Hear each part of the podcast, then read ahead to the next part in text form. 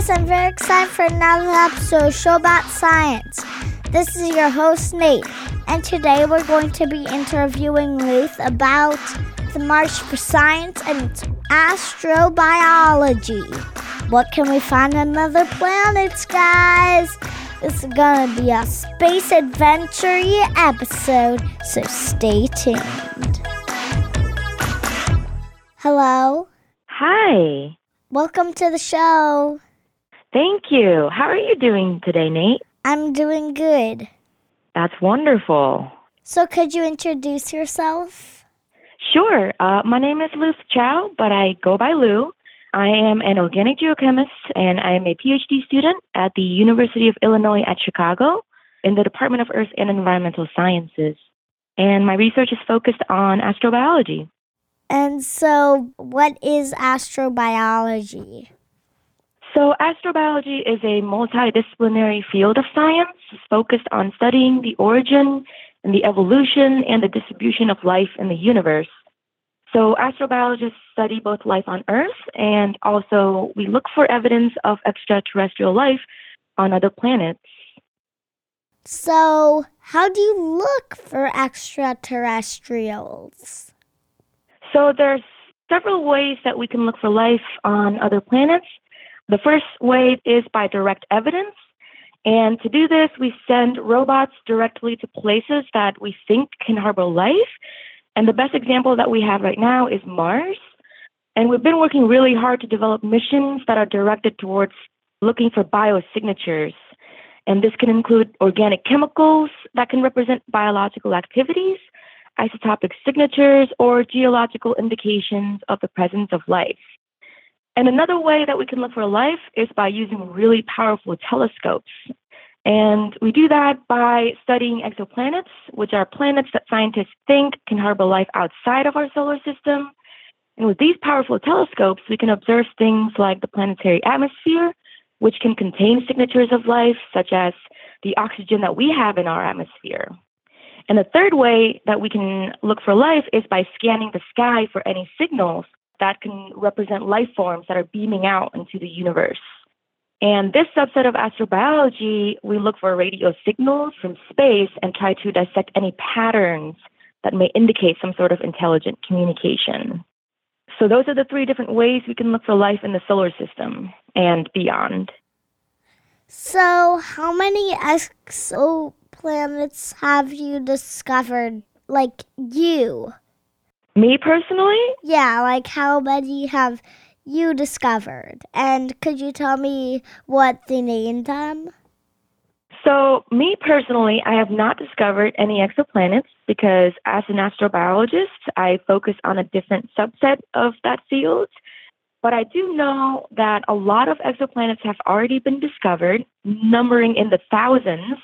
And in a subset of those thousands, we have a lot that may be very similar to Earth, and some of those might actually even host microbial life.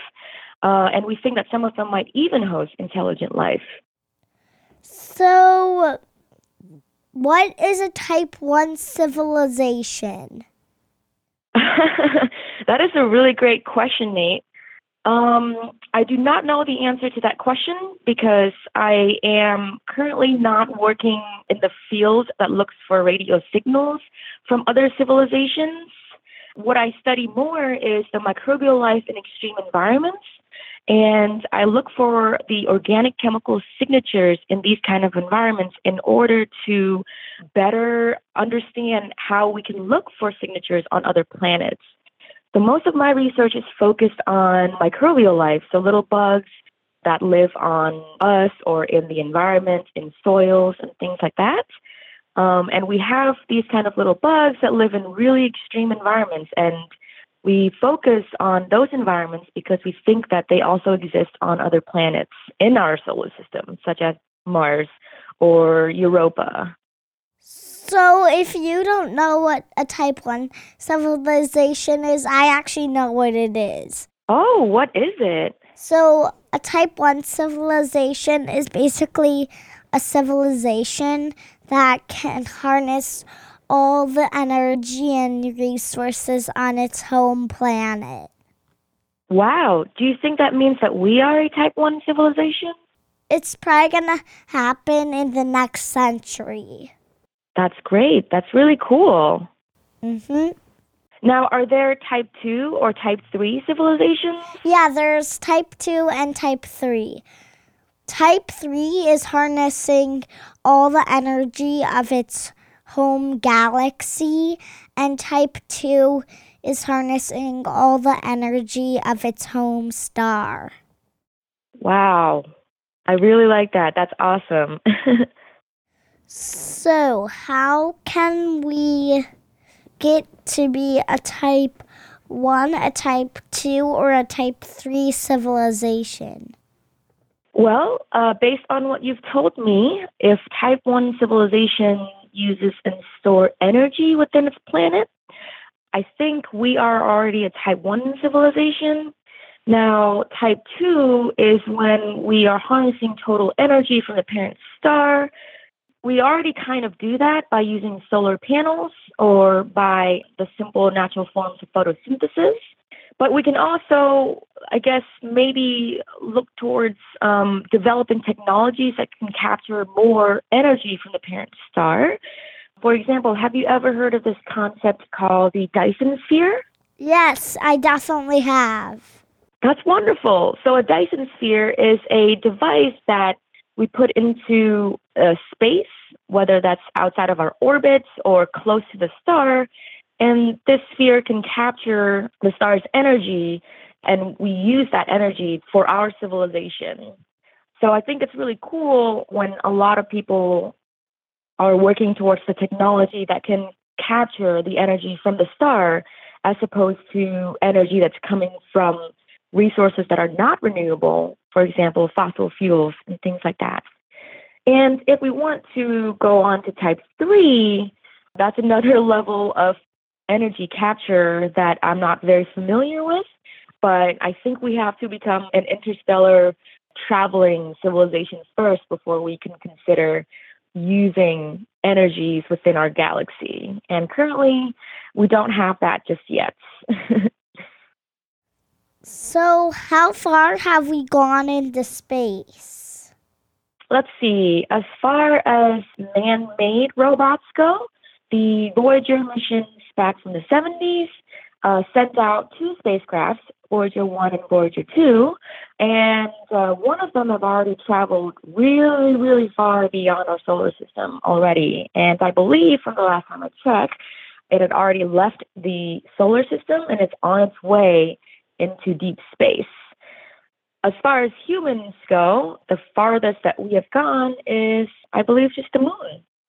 But we are looking forward to um, manned missions to the nearest potential planet that can host life or to host us if we are considering terraforming, and that will be Mars. And there's been a lot of talks about sending humans to Mars.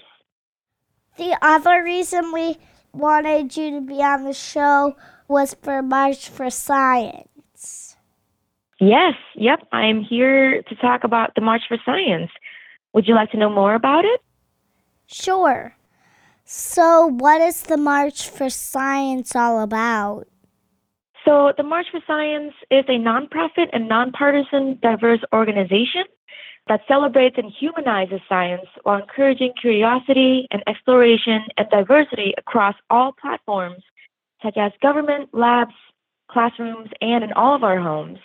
And we're here to celebrate science uh, and how it's important to everyone, such as you. You're doing such a great job of communicating science.